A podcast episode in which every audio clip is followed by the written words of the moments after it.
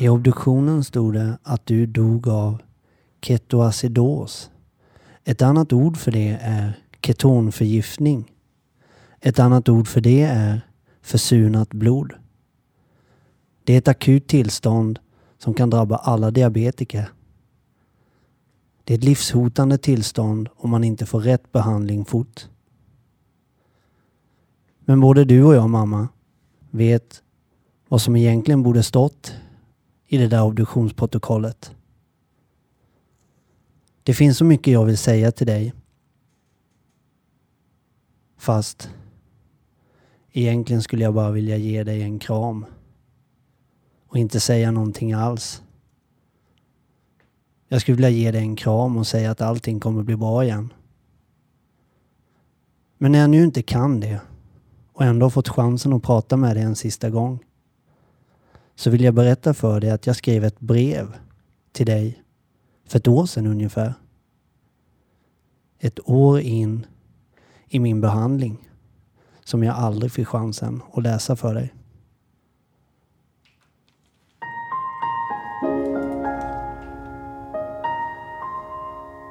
Hej mamma.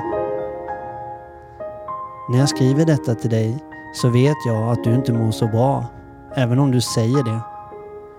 Jag vet att när du ser dig i spegeln så stämmer inte bilden överens med den du ser, med den du känner dig som. Jag vet det, för det var precis likadant för mig. Det är så den här sjukdomen funkar mamma. Jag tänker ofta på att du kanske hade lite otur med att blomma ut i din alkoholism så sent i livet. För när du gjorde det så tvingade du mig, min familj och mina syskon till att ta kanske det svåraste beslutet ett barn kan ta. Och kanske det svåraste beslut jag någonsin kommer att ta i hela mitt liv. Att lämna dig. Att bryta helt. Total avsaknad från kontakt. Jag kan verkligen ta på hur ensam du måste varit. Sviken och lämnad. Som du kände dig. I dina mest självömkande stunder också väldigt orättvist behandlad. Med tanke på hur många år vi kämpade för vår far och hur många otaliga chanser han fick. Fast de var helt verkningslösa. Och vi visste att det skulle bli samma sak med dig. Vi visste bättre nu mamma. Därför tog vi beslutet. Vi lämnade dig av ren och skär kärlek. För vår egen skull får inte hamna i ett medberoende träsk. Där vill vi inte vara nu. Och för absolut snabbaste vägen för att få dig att ge upp och be om hjälp, sluta kämpa. Den enda striden du kan vinna det är att ge upp mot alkoholen och be om hjälp. Jag vill bara säga till dig mamma att vi gjorde det av kärlek. Ren och skär kärlek. Tro inget annat. Vi älskar dig, men inte det du gör. Med vänlig hälsning, din son. Jag... Eh, jag vet mamma. Jag kanske inte borde läst det där. Men jag ville ändå att när jag väl har fått chansen att prata med dig en, en sista gång så vill jag säga det till dig. Och jag ville så gärna läsa upp det. Jag hade tänkt att läsa upp det för dig lite senare när vi ska sänka ner dig men jag tänkte jag tar det nu istället. När jag fick chansen att prata med dig en sista gång. Du kände dig säkert hur ensam som helst när vi lämnade dig i slutet. Du var helt ensam i din lägenhet och strosade emellan lägenheten, jobbet, då du var där så sällan på slutet. Och matbutiken. Vi såg också förresten att du hade åkt en del taxi. Det var ju kreativt av dig. Men jag vill säga till dig mamma att du var aldrig ensam. Vi var väldigt nära dig hela tiden. På ett konstigt sätt. Vi körde förbi dig flera gånger varje dag egentligen. Både till och från jobbet och hämta och lämna ungar. Och vi såg när din lampa var tänd och när den var släckt. Och vi såg när du hade dragit ner rullgardinerna och när du har dragit upp rullgardinerna. Och ibland har David, eh, min storebrorsa, som du känner väldigt väl, var ute och gick som han gör ofta med sin donna. Så kunde han ringa ibland eller sådär och säga att fasiken, vad är mamma nu då? Hon har inte dragit ner rullgardinerna. De borde ju varit nere nu. Undrar vad hon gör där inne? Frågade vi oss ofta. Så vi var så nära, så nära hela tiden och vi väntade på det där samtalet. Att du skulle ringa oss och ge upp och säga jag vill ha er hjälp nu, jag, jag ger mig. Men det kom aldrig. Du var i alla fall aldrig ensam. Kommer du ihåg en gång förresten? När jag var liten. På tal om det här med ensamhet. När jag, jag, jag, jag tror faktiskt att du kommer ihåg det morsan för att när jag var liten och, och, vi bodde ju på landet och hade en bra bit till eh, bussen.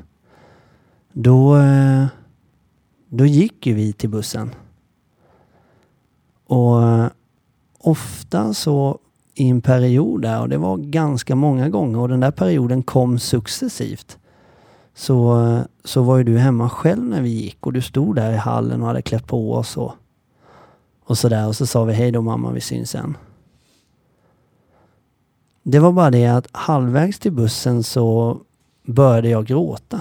Och det hände jätteofta. Jag blev livrädd. Kommer du ihåg det? Så medan mina syskon gick vidare till bussen så vände jag om och sprang hem igen. Jag var så orolig att det skulle hända dig någonting medan jag var i skolan. Och ofta så var det ju så att du pratade lugn i mig och sen så fick du sätta dig i din oerhört fula Mazda 626 och köra mig till skolan. För bussen hade gått för länge sedan. Men den gången jag minns när jag sitter och tänker tillbaka på dig mamma så, så minns jag den där gången där jag nästan såg på dig att du blev glad att jag kom hem igen. Jag såg att du sken upp på ett sätt nästan som att du välkomnade mig hem precis som att du också var du kände dig lite orolig eller ensam just då. Så jag, jag fick vara hemma den dagen. Jag minns det så väl för vi, vi satte igång och det var, jag antar att det var någon gång kring kring Lucia och sådär. För vi bakade lussekatter du och jag och jag kände mig så himla lycklig och privilegierad. Och bara få hänga med dig en hel dag. Det var inte ofta vi gjorde det. Vi tjafsade ju rätt mycket du och jag när, vi, när jag var liten, minns jag. Troligtvis inte för att du var en tjafsig människa utan mer att jag kanske var en jävligt jobbig eh, pojk. Jag har ett minne till faktiskt. Du vet ju att jag cyklade mycket när jag var liten. Nästan obstinat cyklade som satan hela tiden. Ofta var det nog ganska skönt för dig att be mig gå ut och cykla en sväng eller gör något för fan kunde du säga. Och det gjorde inte mig någonting för då cyklade jag mina mil. Det var en baggis. Men när jag cyklade och ofta om jag var ute och cyklade när vi hade bråkat så tänkte jag på att vad skulle jag göra om om mamma inte fanns mer? Vad skulle jag, vad skulle jag göra då liksom? Och vad, vad, skulle jag, vad skulle hända med mig om, om jag fick göra allting eller gjorde allting som hon sa nej till, tänkte jag. Skulle jag ens leva då? Tanken skrämde mig som fan. Jag kom snabbt under full med att jag vill absolut inte att du ska försvinna. Och den resan som normalt sett brukar ta 30 minuter på cykel hade tagit fem minuter. Det konstiga är att precis samma känsla som jag hade då har jag nu. Ska jag klara mig själv nu? När du inte finns mer? Har jag blivit stor nu? Är jag verkligen rustad för att klara mig själv? Utan din sköld i livet, som jag vet alltid har funnits där.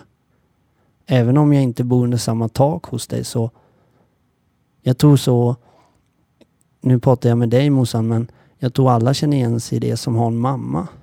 Att det, det, är, det är något särskilt. Man vet att hon finns där.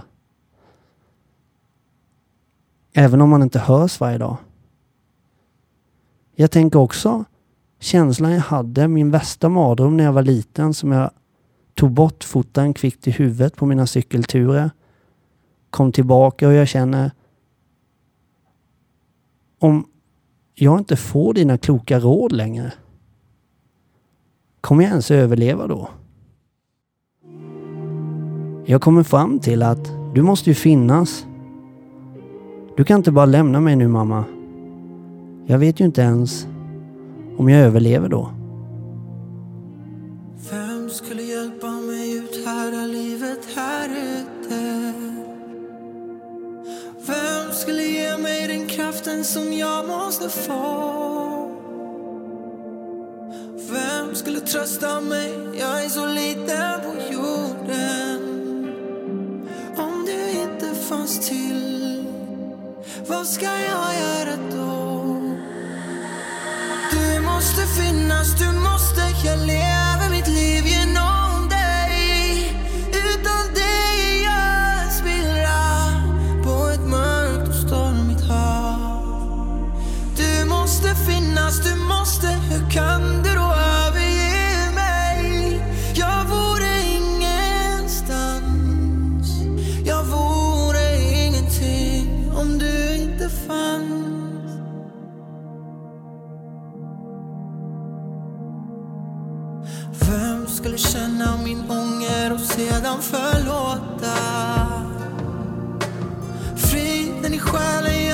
skulle skänka mig den? Vem skulle så ta emot mig till slut efter döden? Om du inte fanns till, vem tog hand om mig sen?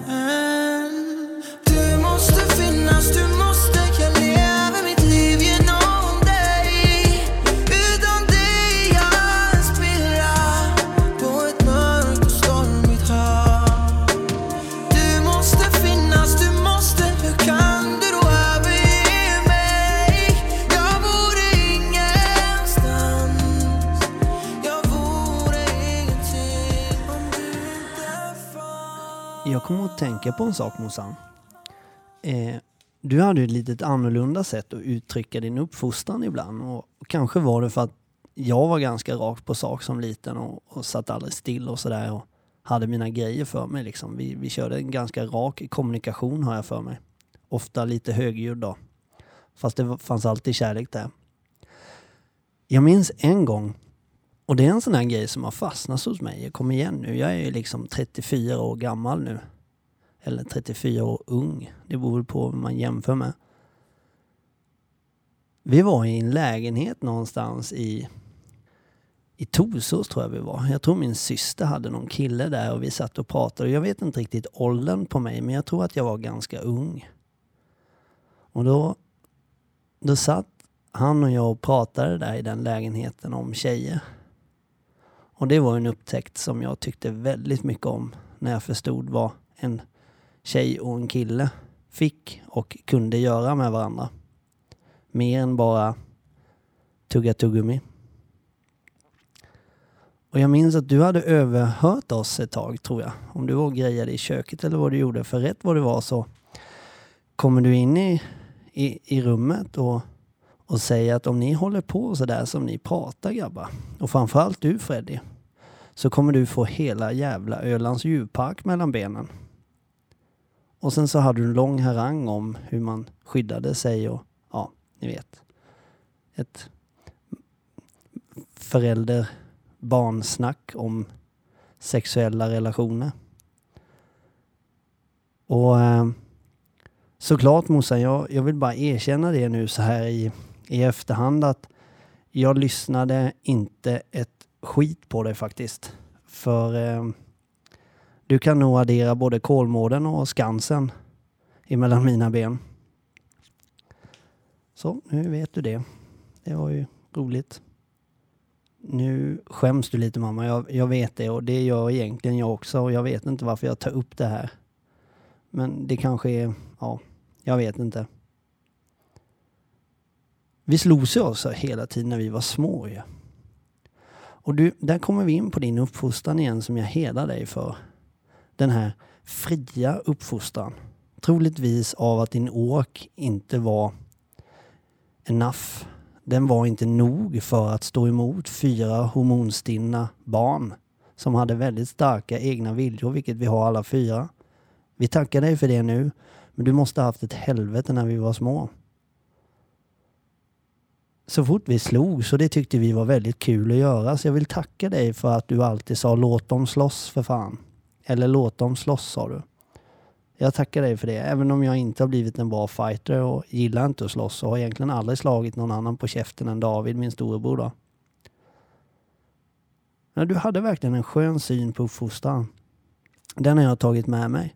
Jag vet att du vet att jag har tagit med mig den, men jag har verkligen gjort det på så många plan. Du var så kärleksfull fast ändå med avstånd. Och vi hade en härlig, fri uppfostran. Fast ändå fanns där någonstans kärlek och respekt och omtanke och att ta ansvar. Jag tyckte det var skönt. Jag måste ge dig en sak också Mossa. Du har så jävla rätt i en sak. Nu ska vi snart ut och lämna dig tyvärr. Till ett helt annat ställe i ett helt annat liv. Men medan jag pratar med dig sista gången så skulle jag bara vilja ge dig så rätt för en grej. Eller för ett par saker, men i alla fall för den här. Du var jävligt smart. Och vad menar jag med det?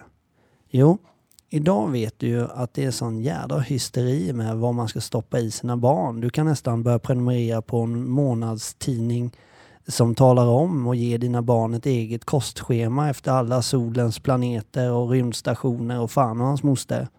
Så barnen får i sig exakt det de ska. Men jag har tänkt lite på det där för vi har försökt laga lite olika maträtter hemma och ingen jävel äter det vi lagar. Då får vi hungriga barn och hungriga barn är hemskt. Det är värre än en tsunami, i alla fall hemma hos oss. För jag har också haft förmånen att få ganska aktiva barn. Och är de inte mätta så har vi ett helvete på jorden. Du löste det genom att alltid ge oss antingen pannkakor eller spaghetti med köttfärssås under 17 års tid. Det var smart morsan. Vi var i alla fall mätta. Och det tänker jag eh, ta efter. Smart, tack för den. Jag har egentligen sedan jag var liten lyssnat på dig med ena örat och förstått någonstans uppe snabbt i hjärnan att fan vad rätt hon har. Men så har jag ändå gjort precis tvärtom. Och det är ganska signifikant för hela mitt liv. Du sa alltid till mig, och det här är också en sån här grej som har fastnat hos mig mamma. Klä er varmt, det är kallt ute sa du. Ja, och det, så långt var jag med. Jag kunde förstå det med tanke på att det var en och en halv meter snö ute och det hängde istappar från hängrännorna i takfoten på huset. Men lik förbannat så gick jag ut i en tunn, ofta den snyggaste jackan jag hade. Absolut inte den varmaste, men den snyggaste i alla fall. Och du sa som vanligt, gör som du vill. Och det gjorde ju jag. Och fan vad jag frös. Varenda gång. Och jag har inte erkänt det för dig. Men fan vad jag frös när jag stod och väntade på den här jävla skolbussen. Jag fantiserade om hur varmt det skulle vara när jag kom in.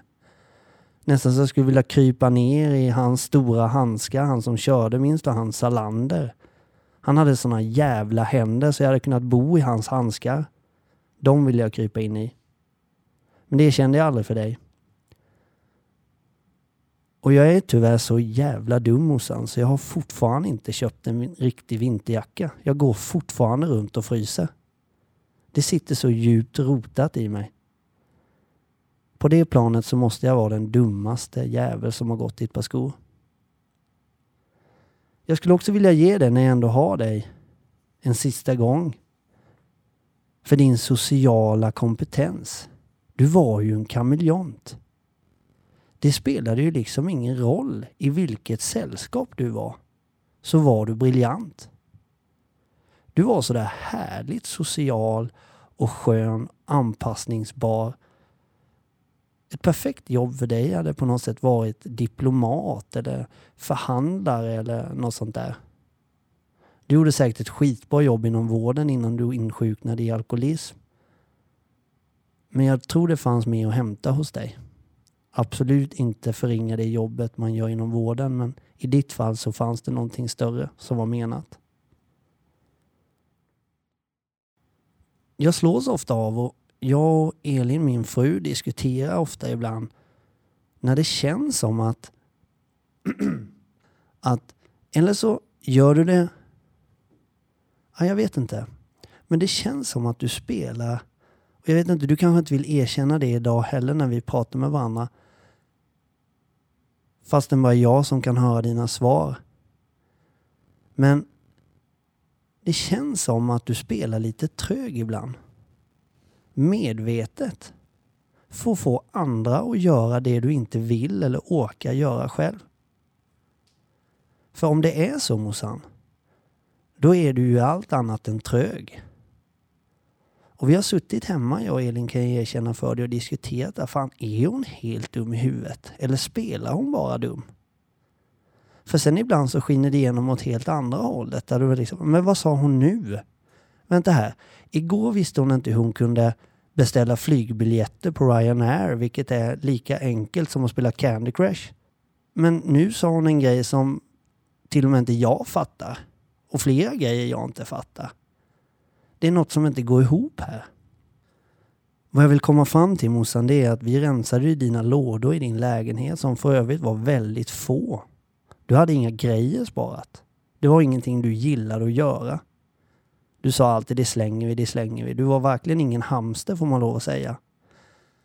Men konstigt nog så har du sparat dina betyg. Hmm.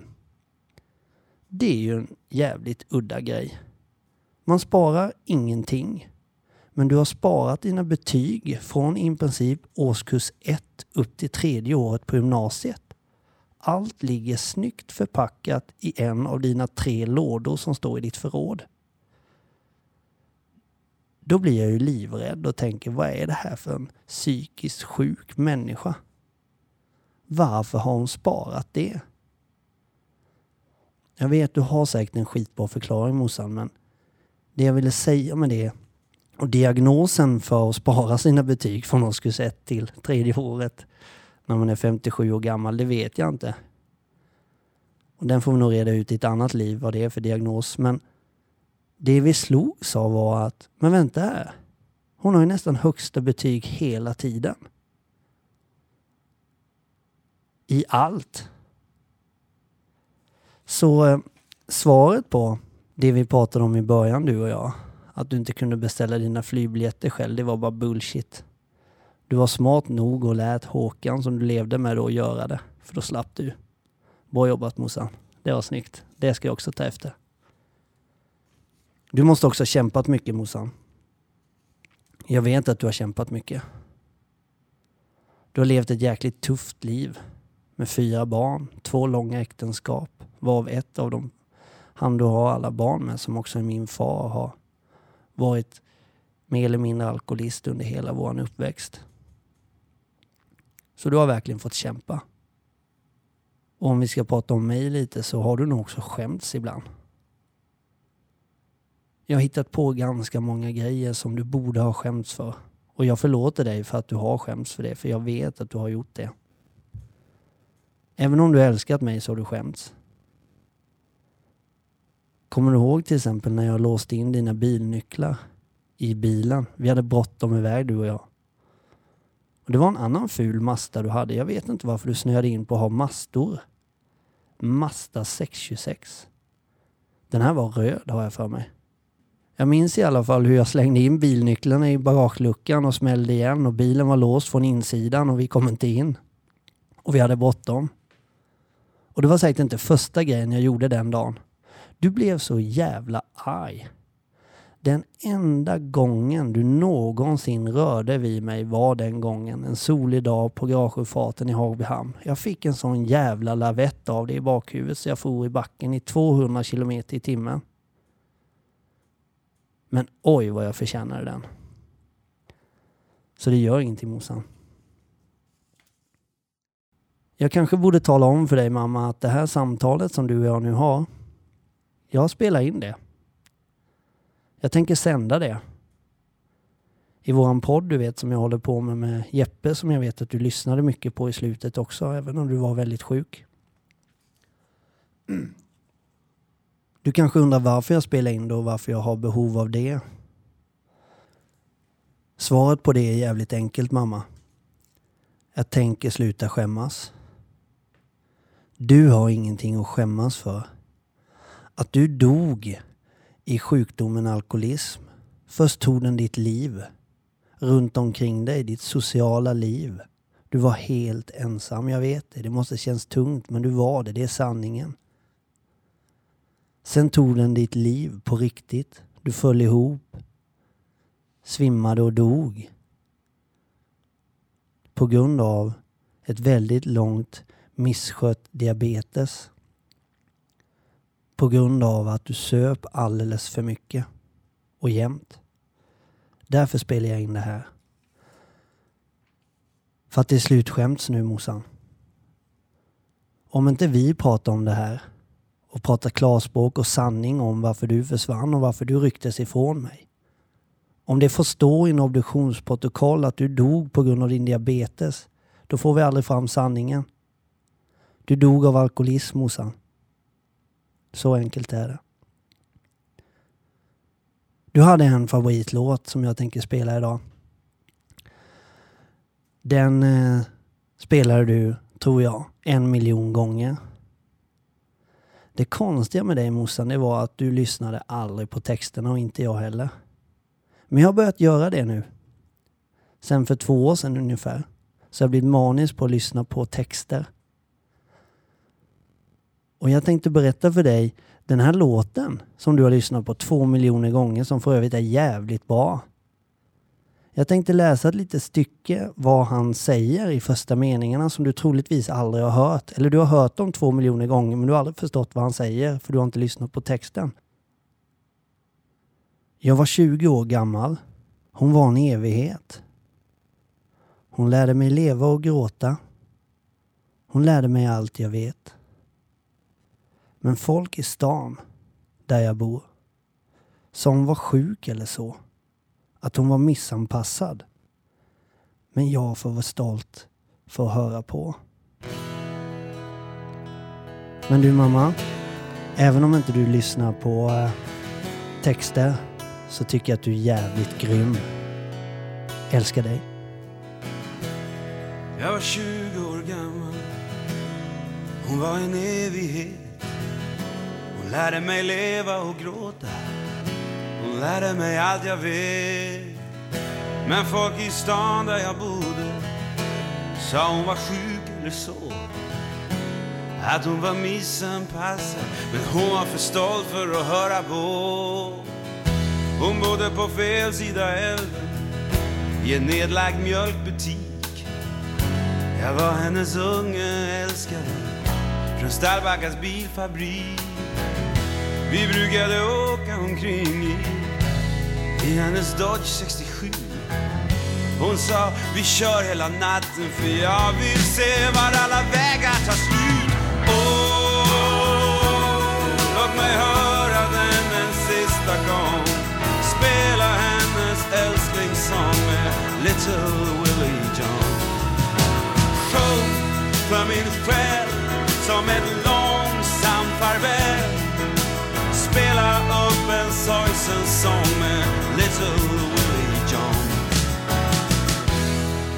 Hon brukar kisa och viska. Du måste sticka från stan. Här är alla ihåliga och snart är du likadan.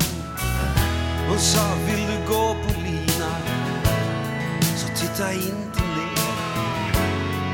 Titta inte åt sidan, blunda, ta ett steg. Du kan få allt som du önskar. Jag ger dig vad du vill. Men det kostar dig mer än pengar. Din kärlek lite till. Du vet jag har skulder för livet. Jag bär på en tung gammal sten. Men nu bränner vi ner mjölkbutiken och älskar i lågornas sken.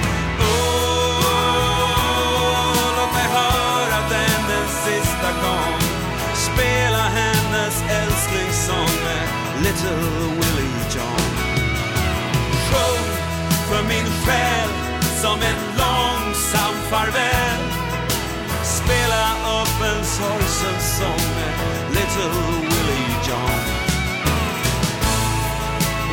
som väcker upp all längtan.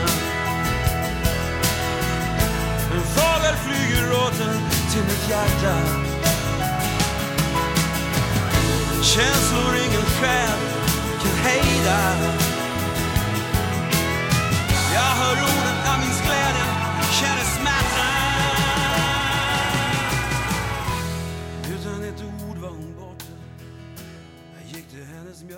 Jag hade hoppats mamma på att jag kunde få uppleva en sån där kväll igen. När vi satt ett par stycken, eller egentligen bara du och jag ibland och Elin och lyssnade på den här låten. Ja, fantastiskt. Du var så lycklig på något vis så fort den här gick igång. Det var härligt tycker jag. Jag hade önskat att så många gånger fler får sitta med dig och lyssna på den här låten. Och jag vet, den har den inverkan. Musik är konstigt på det sättet att den kan få egentligen vilken sinnesstämning som helst att förändras till det positiva. Eller till det mer ledsamma. Man kan tolka det lite som man vill. Men håll med om att texten i början är ganska snarlik historien. Även refräng och egentligen hela styckena i texten är fantastiska och pratar egentligen mer om dig och mig och livet. Man kan känna igen sig väldigt mycket. Nu gav jag det till dig sista gången här Mosan så hoppas du ska spela den mycket på ditt nya ställe. Jag hade önskat att historien var slut här. Och att jag bara kunde berätta om hur lyckliga vi var i resten av livet. När vi bara lyssnade på samma låt två miljoner gånger och log till varandra och kramade varandra. Och du var frisk och sådär snygg som du var. Kommer du ihåg det? Det är klart du gör. Även om du sista tiden i livet inte riktigt kände igen dig själv och din egen spegelbild. Men jag minns hur snygg du var. Jävlar vilken kvinna. De karlarna som har haft förmånen att få hänga med dig borde vara jävligt tacksamma. För du var både snygg, rolig, smart och charmig. Det var fantastiskt. Tyvärr så tog ditt liv en helt annan vändning morsan ju. Och jag vet, det blir så med den här sjukdomen. Successivt så tar den livet ifrån en. Jag vet, jag har själv varit där. Även om jag hann bromsa. Jag hann sätta en kil i det dödande kretsloppet innan det var för sent. Det gjorde aldrig du. Jag vaknade upp en, eh, en morgon, klockan var halv sex. Vi bodde i, lite utanför Kalmar. Och vi hade känt att det var på gång. Men inte att det var så illa. Du hade precis skilt dig egentligen från ditt senaste långa förhållande. Den sista personen som såg till att kratta manegen för dig hade lämnat dig. Du var nu helt ensam. Ensam mot den värsta fiende.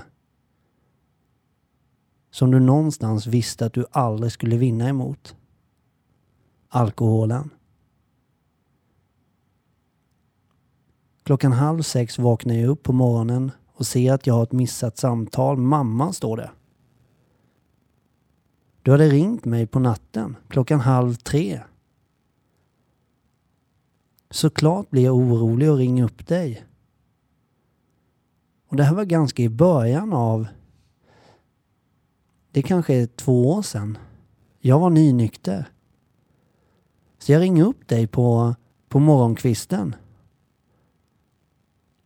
Och Du har pratat in någonting i mobilsvararen så det är dit jag ringer. Förlåt, jag ringer inte till dig utan jag ringer upp mobilsvararen för du svarar inte. Och jag lyssnar av mobilsvaret och hör någon sluddrig människa. Jag blir livrädd och ringer David. Du måste köra till mammans lägenhet. Någonting har hänt, säger jag.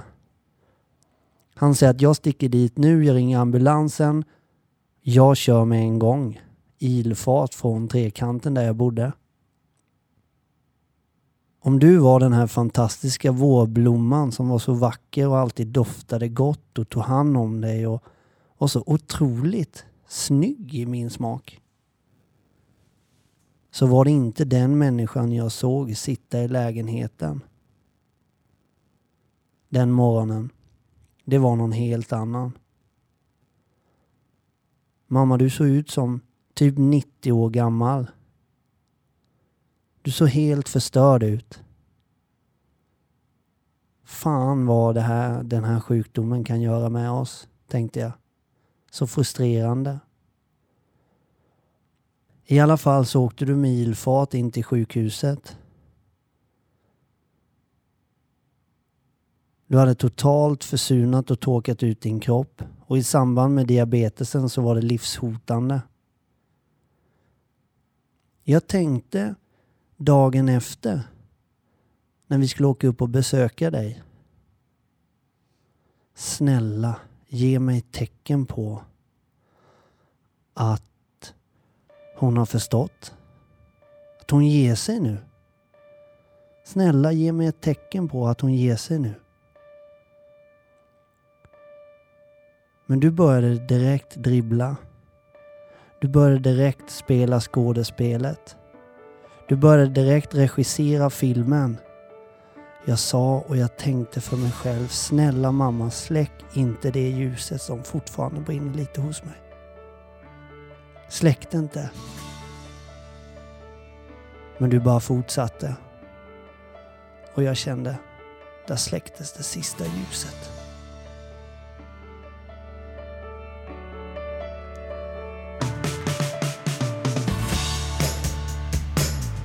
Sa att demoner inte finns på jorden? Aha, ingen? Men vem ser den där rösten från mitt inre? När partyt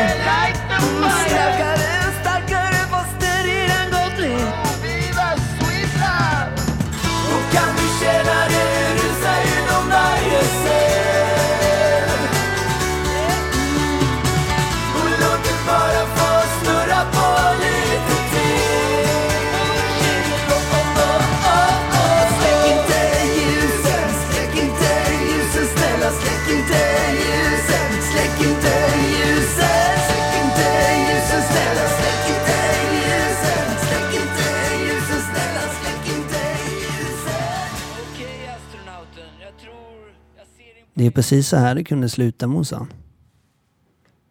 Deppigt och tråkigt och kampen är slut och ljuset släcktes där och då. Men jag tänker inte låta det ske. Det finns en sak som stör mig med det här mamma som jag vill säga till dig. I mitt absolut sista samtal med dig. Jag hatar att förlora. Jag verkligen hatar att förlora. Förstår du det? Jag vet att du förstår det.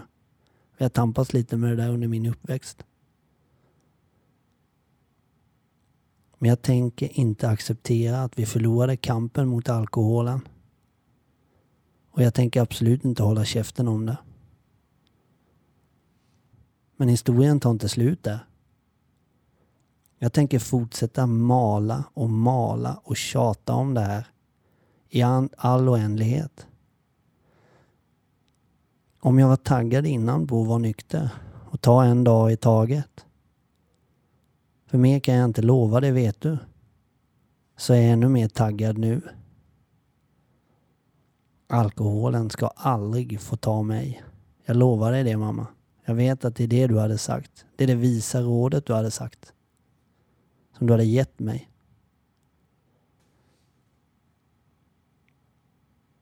Men jag vill inte att det här samtalet ska sluta i sorg och saknad och... För det har vi i alla fall. Jag vill att du ska veta att när din låga släcktes så har en låga i mig tänds. Och en sak där ute ska de ha jävligt klart för sig. Att när du ligger ner så står fortfarande en av oss upp. Det är dags för oss att gå ut med dig nu mamma. Jag ser att folk runt omkring har börjat röra lite konstigt på sig så jag antar att vårt sista samtal är slut. Jag hade kunnat sitta här hur länge som helst såklart. Och jag vet att du känner precis likadant. Men allting har sin tid brukar du säga och fan vad jag hatar det där uttrycket. Kan du inte bara sluta säga det? Vem har bestämt att det är så? Jag vill i alla fall innan eh, vi skiljs åt morsan att lova dig en sak.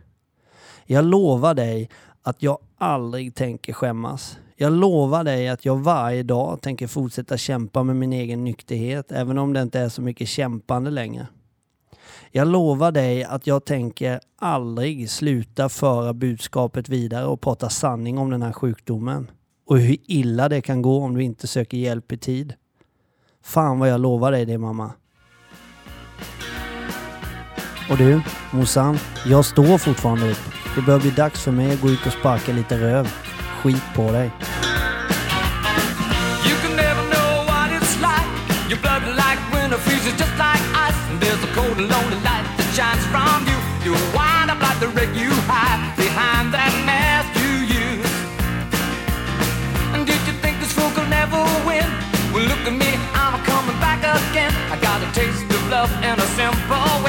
And if you need to know while I'm still standing, you just fade away. Don't you know I'm still standing better than I ever did? Looking like a true survivor, feeling like a